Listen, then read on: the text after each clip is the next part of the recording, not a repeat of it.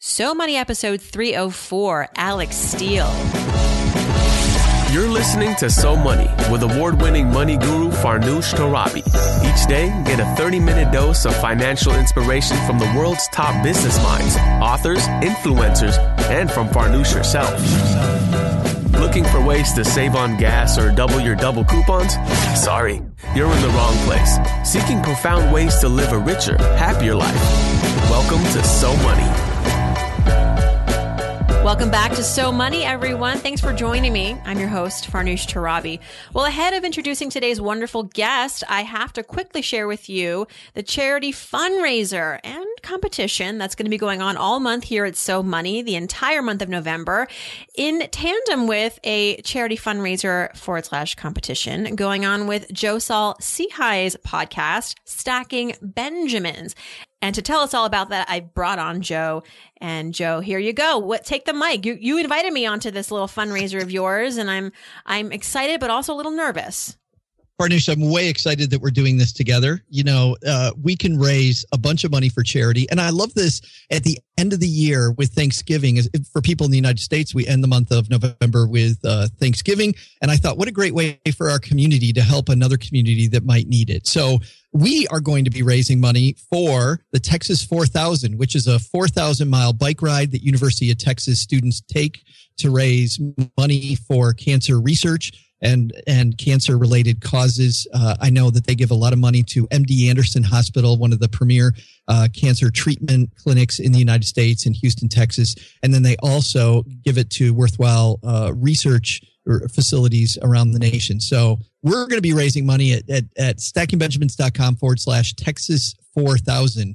And it's cool because our organization, Farnoosh, has a lot in terms of where the money goes, a lot in common with who you're raising money for. Talk about that for a minute. Well, thank you. That was a nice transition. So I have chosen, our team here at So Money has chosen the largest student-run philanthropy in the world, near and dear to my heart as well, because I was a part of this when I was in college. It's the Penn State IFC Panhellenic Dance Marathon. It's affectionately known as THON, and it's a year-long effort to raise money and awareness for the fight against pediatric cancer. It's raised over $125 million for the Four Diamonds Fund at Penn State Hershey Children's Hospital. And next year's THON 2016 is what we are fundraising for now. And that will be taking place February 19th through the 21st. It's a 46-hour dance marathon. I did it. And I survived. It was life-altering, but of course, it's for an amazing, tremendous, and important cause. Thon.org / So Money. Thon.org / So Money is where you can go to contribute. I know it's high season for canning, and this is a way to join in on the fun. Anything you can do, know that it will be well spent. Over 95% of funds go to the families. That's so great. And the rider that we're riding for, who's riding in the Texas 4000, her name is Shelby Schroeder. Her father was a single dad raising her, Farnoosh, and when she was in high school, he started feeling bad, went to the doctor. It turned out he had terminal cancer, and he passed away when she was just in high school. So here she is without a dad, and now she decided she's going to ride this 4,000-mile bike ride in honor of him. And they spend no money on the bike ride. All the food along the way, all the housing along the way is donated. So I love these organizations, but StackingBenjamins.com / Texas 4000. And I hope together we can raise a lot of money. I think we will. Thanks, Joe. Thank you. Welcome back to So Money, everyone. I'm your host, Farnoosh Torabi. Thanks for joining me. Very excited to introduce today's guest. She and I go way back. Her name is Alix Steel. Many of you may not know this, but she and I were the first two women hired to work at TheStreet.com TV, where she and I covered the markets. We interviewed CEOs. We did many of videos with Jim Cramer. You can probably find the archives on YouTube. And by the way, Jim Cramer was on So Money about a couple of weeks ago. I'm so thrilled, so proud to see Alix now reach amazing heights in her career. She's now a star anchor at Bloomberg News, where she anchors Bloomberg Markets from 12 to 2 every day. And then she co-hosts What'd You Miss, which is Bloomberg's flagship markets program. It airs weekdays from 4 to 5 o'clock. If you're a financial nerd, you want to watch this show. Alix lives in Brooklyn, where she and her husband raise a beautiful little girl born just around the time Evan was born. We have yet to organize that play date, but it is on the to-do list list. And in this upcoming interview, we catch up on old times, talk about the day that she made more money than she ever thought possible, how she got out of $15,000 worth of debt on her own, living on cash only, $10 a day, and as the breadwinner now in her marriage, strategies for creating financial security. Here is the lovely Alix Steel. Alix Steel, my friend, welcome back. Well, welcome to the show. Welcome back into my life. It's been quite a while since we've connected. We've both become moms. Careers have been going crazy. Congratulations on everything. Can't wait to catch up. Welcome back to my life and welcome to So Money. Thank you. Good to chat with you. Miss you. I know. I miss you too. I was just saying in the introduction that we go way back. I think 2006 was when we first met.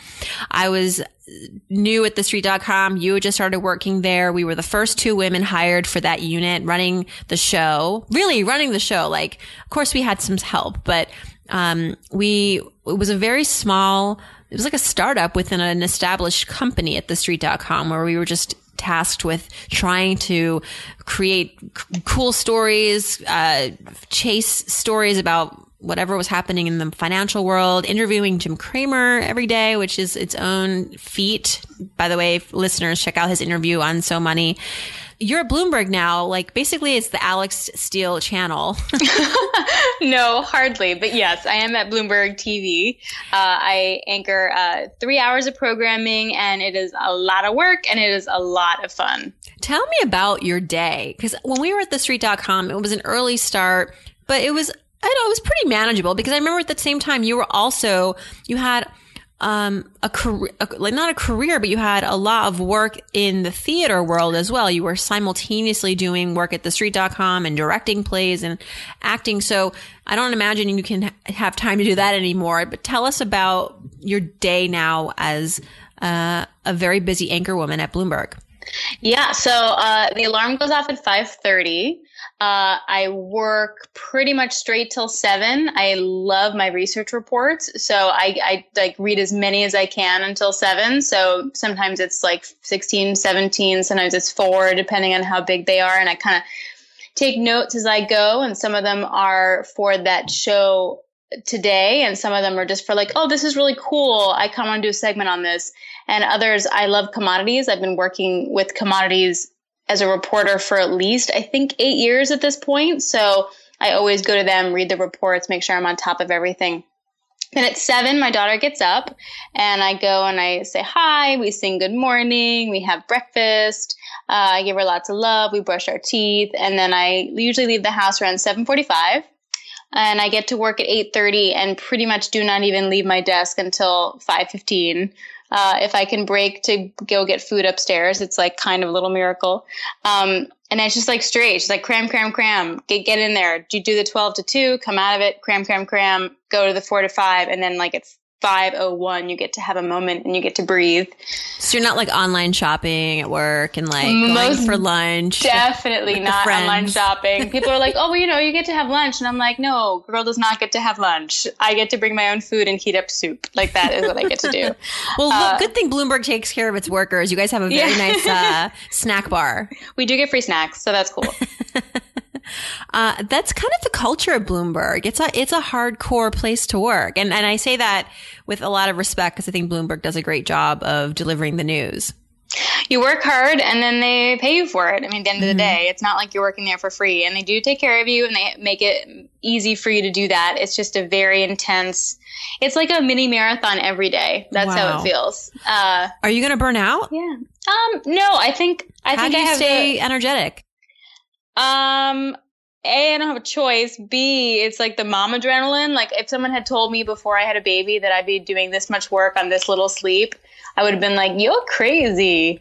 That's not possible. But I realized that it is, because then you don't have time to like get wiped out, because then on the weekends you got to hang with your kid, because I don't see her as much as I want to during the week. So you just do the best you can. Also, my husband's really amazing and he's so supportive and so great. And I get my Saturday mornings to sleep in. And that's that's like my thing. If I don't get that, my whole life is whacked out.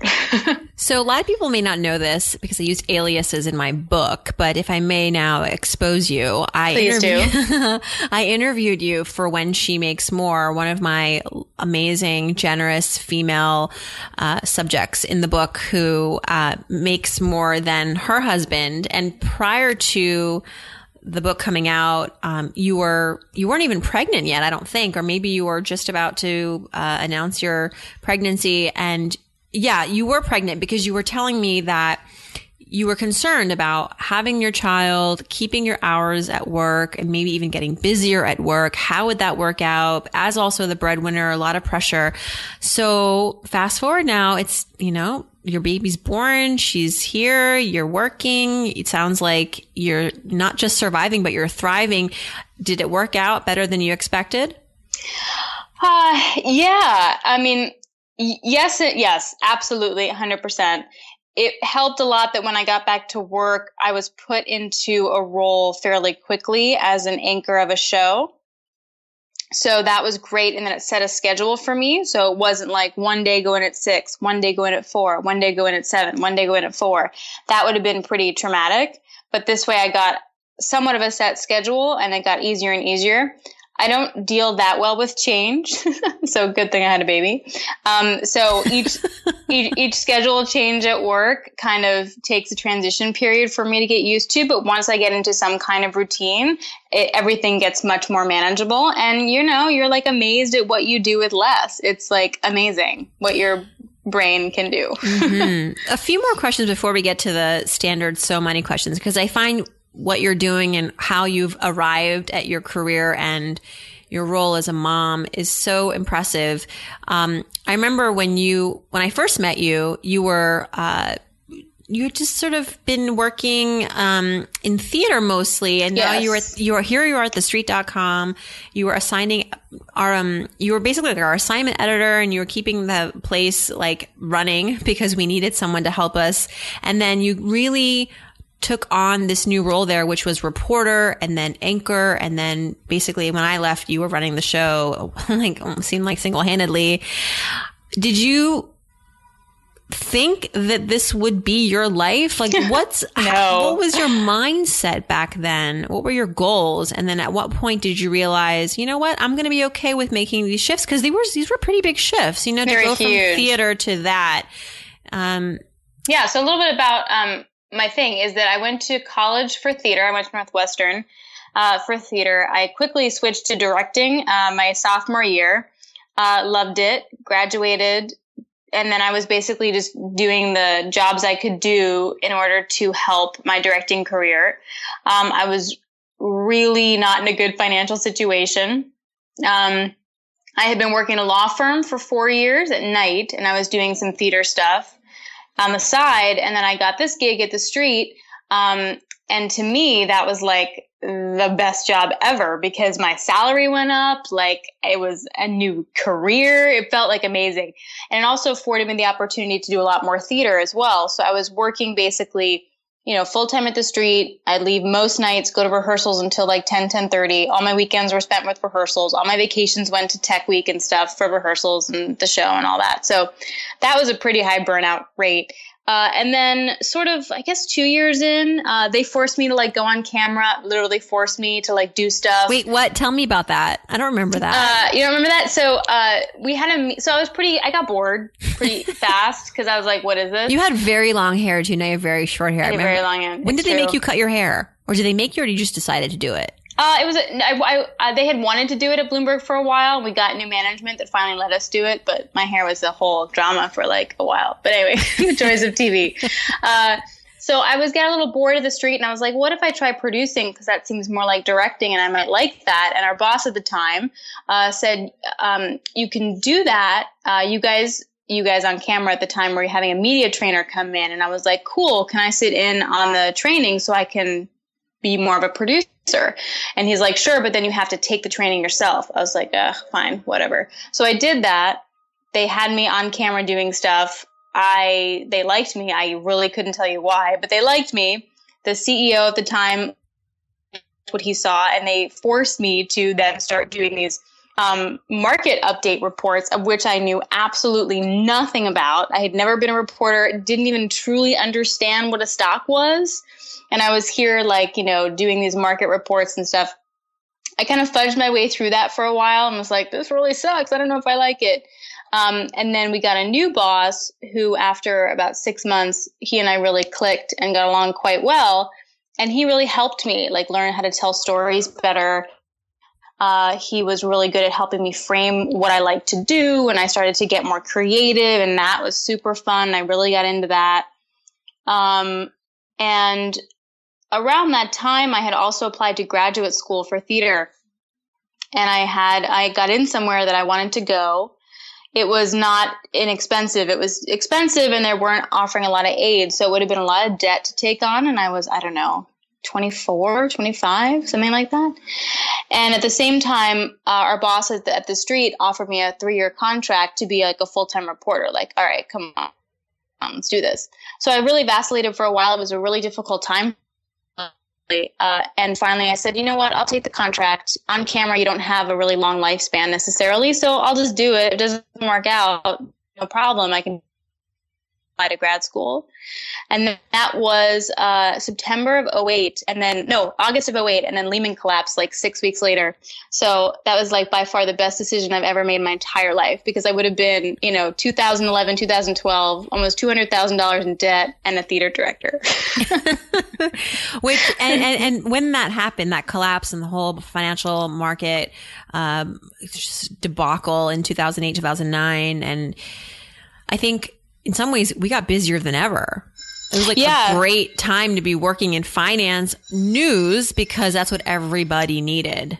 Yeah, I didn't know anything that I was talking about yet. So I mean, you learned. I was kind of like in it, and then I just kind of made some stuff up, and then I learned a little bit, and then I was fortunate to work with some amazing people, yourself included, at the Street, who I asked really dumb questions to, who were very patient with me, and I slowly learned. I read a lot. They gave me the commodity beat. Well, it was mostly gold, and then I broadened out, and I started to write more, and then I started to do more of that, and from that there, I started to get really interested in this world of finance, and I got smarter faster, and then I kind of like fell in love with it, of all things.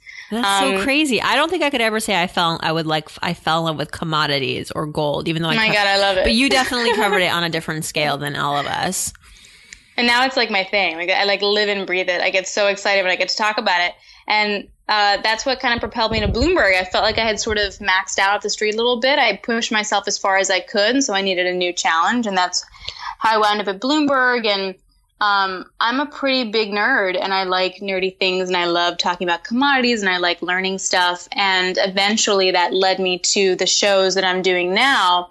The 4 to 5 show in particular, called What'd You Miss? Watch it every day on Bloomberg, which is very much like the quirky, nerdy market stuff that is actually really important that no one really talks about. And that's like my bread and butter. That's what I love. And that's what I feel like I've been reading for the last 8 years. Your co-host is quite the kooky guy too, right? Yeah, there's two of us actually. So Scarlett Fu and I, we anchor 12 to 2, and then she's also on 4 to 5. And then Joe Weisenthal, he used to be a Bloomberg insider, and now he runs Bloomberg Markets.com, and he's kind of the same. Like, we're equally as nerdy. Like, my most favorite thing I talked about was looking at Rhine River Valley water levels and what that means for diesel inventories. Like, I loved it. It was amazing. It was so fun. And he's like, wow, that was really nerdy.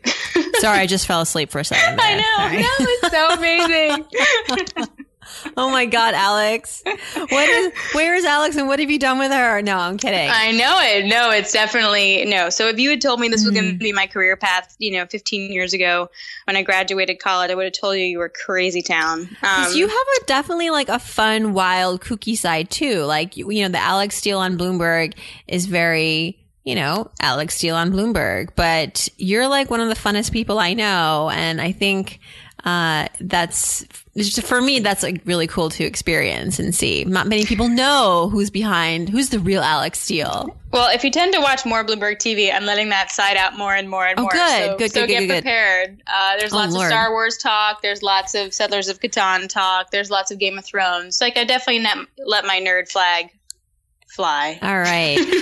I remember too, you telling me a story when we were both youngsters at the street about how you, and I interviewed you for my first book as a result of it, because you were able to get out of debt on your own by sticking to cash. You had a very strict regiment about just how you saved, and you were very consistent with it. Can you tell us about that? Like how much debt, I forget how much debt you were in and how you did it. Yeah. So, I think I was in about $15,000 of debt by the time I was 23, by just making really poor choices. Not living within your means, not keeping track of what you're spending. So all of a sudden you get a bill and it's like $1,000.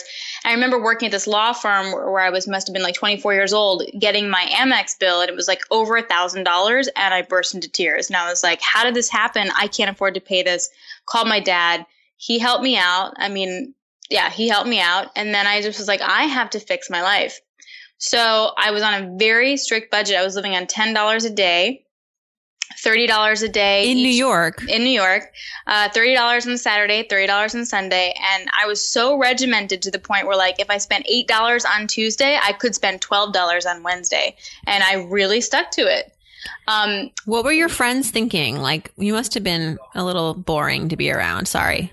No, not at all. Well, no, because then I'd save. So if I was able to just like eat a bagel 5 days a week, then all of a sudden on a Saturday night, I had like $50 to spend. No big deal. Right. So I basically wound up living within my means. And then if any other money showed up in my life, I would split it three ways. I would split a third of it would go to savings, a third of it would go to pay debt, and a third of it I could spend on anything I wanted immediately. And it was a painstakingly slow process, but like, you know, year after year, bonus after bonus, raise after raise, I was finally able to start making a dent in it. And then I could up my $10 to $15 and my $30 to $40. And I was able to sort of move my way up. But I think that was like 2 years I was living on that kind of like strict budget from hell. It was really, really, really hard. But changed my life. It changed my life. It was the best thing I could have done for myself by far. And just the idea of like paying yourself and also paying the credit card company, and it shouldn't all go to the credit card company, was a huge game changer for me. And for 2 years, that's quite the habit that you adopt. And I suspect that even when that credit card debt was gone, there was some residual benefit of having gone through that experience for two consecutive years every day. Yeah. And I do it now too. I mean, I don't have something as strict, but I have a budget that I wrote for my husband and I on a pen and paper. And I was like, you know, this is what you get every week to spend on whatever you want. And this is how much I'm spending on lunch. And this is how much you spend on lunch. And this is how much we get to spend on our daughter when we need extra costs. And it's all broken down and itemized. And I'm a little bit more flexible because we have more discretionary spending, but I try to keep to that. So at least I know, like, I'm comfortable spending this much money, and this is how we're going to keep it that way. And if something happens, then we have a reserve fund or we can rethink it. But I do it today with bigger numbers. So what would you say is your financial philosophy? And we're creeping into the so money questions now. Live within your means. Live within your means. That is by far the best thing I've ever done. And we don't have any debt now. We have a mortgage, so obviously we have that debt. But in terms of credit card debt or any other kind of debt, we don't hold it. We don't have it. We're not carrying it. So for me, it's living within my means, and it's saving. So I take my 401k at Bloomberg very seriously. We have a financial planner, even though we don't make a ton of money where that makes 100% sense, but that helps me feel like we're going towards something. College fund for my daughter, like just making sure there are all these places where money is socked away that I can't touch them. That makes sense. Yeah, I agree. I mean, I have a financial planner, and sometimes I wonder if I should just do it on my own or go with these robo advisors. And there are a lot of other valid ways to manage your money. I'm not saying you have to go with a financial planner, but I'm like you. I like the idea of having this third party that's got our backs in some ways beyond just like, here's the index fund that I recommend. You know, she's telling us where our insurance gaps are. She's making sure that we are fulfilling all of our other savings goals too, like the 529 and manages the brokerage account. So I don't know. She sent me cookies today. So there's that too. Oh, that's so sweet. Yeah, but I feel the same way. They look out for you. Like, hey, look, you just got a raise at Bloomberg. So look, you can actually up your life insurance policy. Let me tell you, you know what it is. And like, what I like about him too is that he plays it straight. He's like, you could get this amount, or you could get a little lower, save some money, and maybe you should do that, and that's okay. Like, yes. He's not, I don't feel like they're trying to, like, rob us or anything. He's not a product guy. Yeah. So I feel like there's someone who looks out for me, and we're at a place now where we can do that, and that's great. So those things I take, like, really seriously. When you were growing up in New York City, oh, man, you're a rare breed. I don't meet a lot of born and raised and currently living in New York City people. And I think that's very special. Tell me a little bit about your exposure to money growing up as a child on the Upper West Side, was it? Yeah, Upper West Side of Manhattan. Both my parents worked. My dad was a stay-at-home dad, but he also had his own business that he worked out from home. And my mom had the office job. My mom was the breadwinner of the family. So that was something that I grew up with, which was really cool. My parents worked really hard. We also spent a lot of money. So I didn't really see them save a lot. It was more like, yeah, we can spend. Here's the credit card. So that was one dynamic that I kind of learned, which is, I think, one of the reasons why it was easy for me to do the same thing. The other one was I started working in a French restaurant when I was 14. So I actually made a lot of money by the time I was like 22. I had like $15,000 in cash, like sitting in like my parents' bedroom. Which makes the fact that I got into debt, $15,000 in debt, all the more impressive. Yeah, because you're like $30,000. Right. I'm like doing math. Also, don't put your money in your parents' closet. That's not a good idea. So I also had a really good relationship because I worked hard for my money and I made it. And it was really great for me to see how that worked at like such a young age. And it was substantial cash. It wasn't like babysitting money. I mean, I was working at a really nice rrestaurant and I could bring home $100 to $300 a night, depending on the night. And that was great. Why didn't you spend that money? I mean, maybe you did and there was still a lot left over, but that seems like you were saving it for something. I didn't know how to spend it, I guess. It was hard for me to like part with it because then it was gone, but I didn't know what I was saving it for either because I wasn't putting it in like a bank, you know? So it was just more like, it's going to be there. And then if I need it, it's there. So I just took it to one extreme. It's like, I wouldn't touch it. And then, 3 years later, I spent it all. There was no happy median. So I had a very weird relationship with money. I don't feel like I ever learned about money. It was kind of like spend it all or save it all. There was no middle ground for me. What would you say is your biggest money failure? Other than, of course, the bit of debt that you stumbled upon and that you entered in when you were in your early 20s. But was there ever anything else that you look back and you're like, that was pretty bad, but also maybe good because it taught you a huge lesson about how to not spend your money or how to not manage your money? I mean, quite frankly, it's really getting into that massive debt. Like, it was the dumbest thing ever. I mean, I moved from moving into my own apartment when I moved to New York was obviously expensive. So that helped blow through a lot. And then I moved again a year later, and that also helped blow through the rest. But like, did I need that really nice side table from IKEA? No. Like, did I need that armoire that cost $1,000? Absolutely not. Like, making those like impulse purchases, although they felt great because I was like buying my own stuff, like haunted me down the road. I mean, really poor decisions. And I remember I was living with a friend of mine in Hell's Kitchen, and she was in grad school, and she was debating how much to take out for her next student loan. And I was like, take the max. Who cares? It's a low interest rate. It's all good. And that's probably my worst financial mistake because now she's still paying it off and I think she hates me for that. Is she really? Or you're just saying that? Okay. She remembers the moment. She secretly wants you dead. She remembers the moment for sure. So I think it was just like not... It was the debt. It was the debt. Because of that, though, I will never... ever go into debt. I pay 99% of everything that I buy with cash or with my debit card. And the only reason why I have a credit card is because my husband made me have one. And because he was like, we can use miles, use it. And we use that for like big purchases. or like dinners, and we always pay it off every month. If not, I get like hives. I can't handle it. Do you know how your credit score is? Has it been impacted by your lack of credit card use? I don't think so. I don't remember what it is. It was fine when we got our mortgage. Okay. We had a really nice high credit score.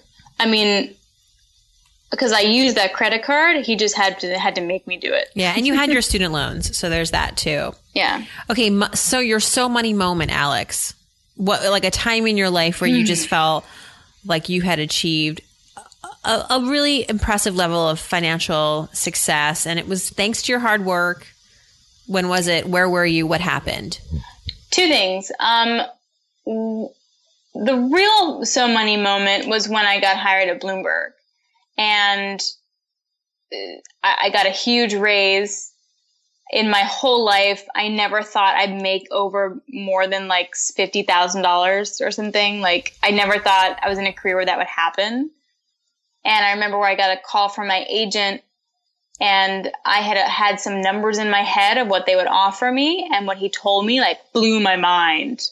Oh my God. When was this? This was 3.5 years ago. Oh, 3.5 years ago. Okay. Almost 4 years ago. And I felt like, wow, okay, you're okay now. Like, and by the way, let me just qualify this. It's not like I'm making $1 million. Like, this is probably like the starting salary for a junior partner like Goldman. But like for me, it like, that was it. Like, I was okay. Like, I could afford my life. You were used to living on $10 a day. You know, you could go, you're like, cause I think that is an amazing thing to go through, because you know that at the end of the day, if push comes to shove and the world is ending, you're like, I can do $10 a day. I've done it before. Yeah, I'll probably be a little fatter because I'll probably eat bagels all the time. And now I'm not 22 anymore, but still, yeah, so that moment, because I was like, I'm going to be okay. Like, it's only going to go up from here. And I remember a principle that someone talked to me about in terms of money was like, you can always find money. Like, there's always money. And then it'll come to you if you just stick to your goals. Like, it'll come to you. And it always happened that way. And it finally like happened again. And that was like the moment for me. Mm. Obviously the great moment when I paid off my last credit card and my student debt, but I remember that moment less because it was like a rolling thing. Like, 1 month, this was finally done. 7 months later, this was done. So I don't remember like the moment. But I remember getting that call from my agent. And being Where were you? And were you with anyone? Were you like screaming? Well, I was at the street still. And I hadn't given my notice because I hadn't gotten the contract yet. It was a Friday. And I went into a conference room, and he's like, all right, you know, we got the offer. So you ready for this? I'm like, yeah, all right. And he's like, okay, here are the numbers. And I'm like, what? What are you saying? And then I called my husband, and then I called my mom. Oh, that's so great. Oh, my gosh.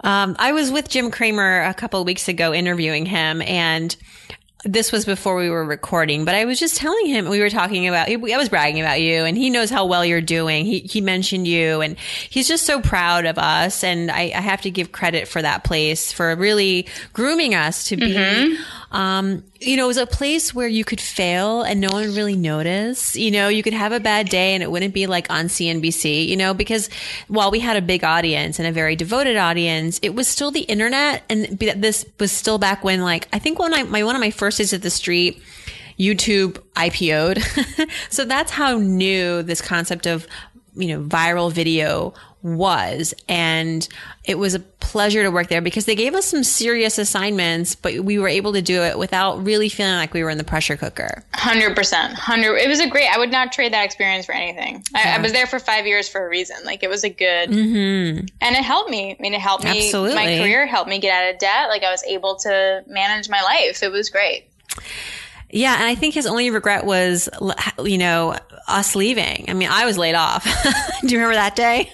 Oh, yeah. Well, come on. You remember that. But you were like half out the door anyway. I know. You were on your own. But you know, you want to go on your own terms. That's always like a pride thing. But where were we? Oh, yes. Okay. So very So Money, I would say. Get it. And I know your agent because, well, he's my agent. Full disclosure. But good for you. Well deserved. What's a habit that you practice? You had mentioned when it comes to money, that helps you with your finances. I love this little anecdote of you sharing with your husband your kind of personal weekly allowances. That's a good habit. What's another? Honestly, that's kind of it. So this is how it goes. Like on my phone, in my notes, I keep a list and I do a weekly budget from Monday to Sundays. And I literally record all our expenses. And it's kind of like a weird, fun, kind of obsessive compulsive quirk that I have.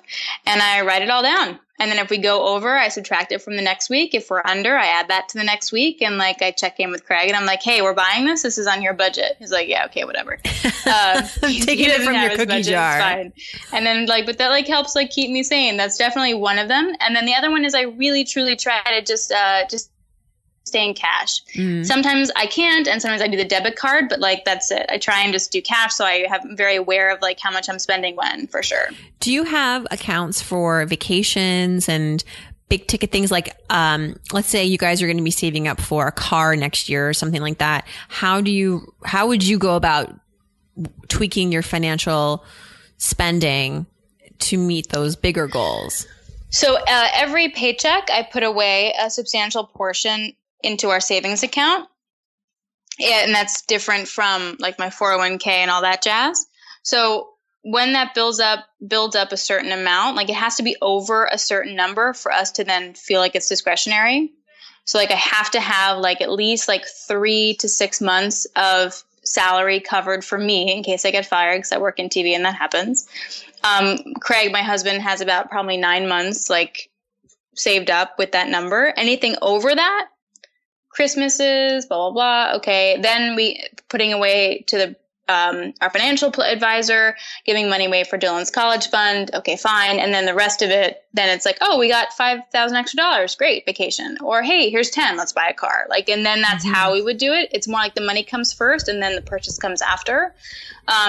Same thing with a vacation, which we won't do because we have a baby, but if we did take a vacation, I'd look at the numbers and say, okay, I feel comfortable spending this much. And then we'd sort of find the way to find the right vacation for that number. I like how you said I don't know if I like how you said you're not taking a vacation because you have a baby, because you can definitely get away, but it's not going to be relaxing. No, well, Craig, my husband's mom has a house in Massachusetts, so we'll just go there instead. So we actually save a lot of money and we don't have to worry about the travel as much. So that's the thing. Do you and Craig have any shared accounts? All of our money shared. Okay.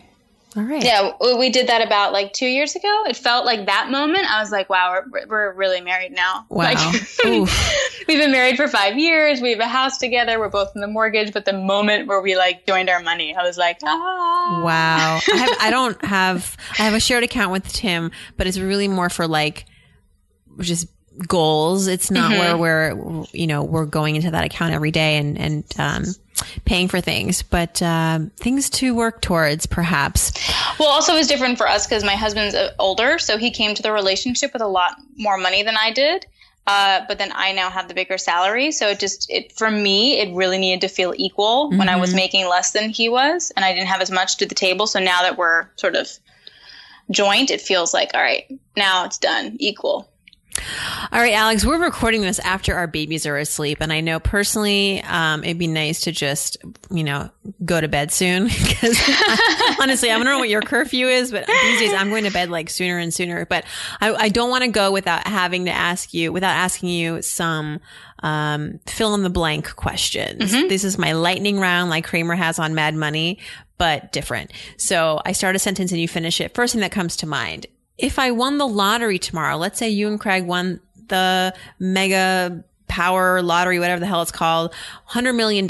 First thing I would do is? Buy a duplex in the Upper West Side. Excellent. Oh my gosh. Isn't that lovely? Wouldn't that be great? Amazing. With a garage. Totally. Okay. And a car. All right. I'm adding to your vision.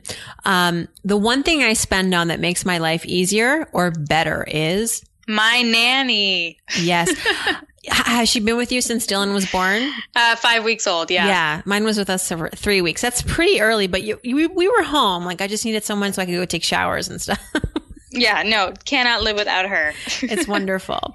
My biggest splurge that I spend on that I wouldn't have it any other way is my manicure and back massage, my 30-minute back massage and my manicure every week. Excellent. Must have. Is that on Saturdays after your long nap in the morning?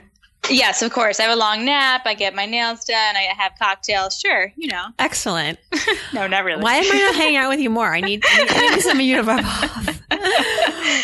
Okay, so here's another. One thing I wish I had learned about money growing up is how not to spend it. Mm. Well, you weren't spending your waitress income, your $15,000. Yeah, no, that's true. Isn't that crazy? It's like a crazy number. That's amazing. That's a certain kind of person who does that. That's so maybe the better thing is I should have learned how to spend that money in like a normal, reasonable way, not on just IKEA junk. Yeah, I know it. Times two, you ended up with spending like $30,000.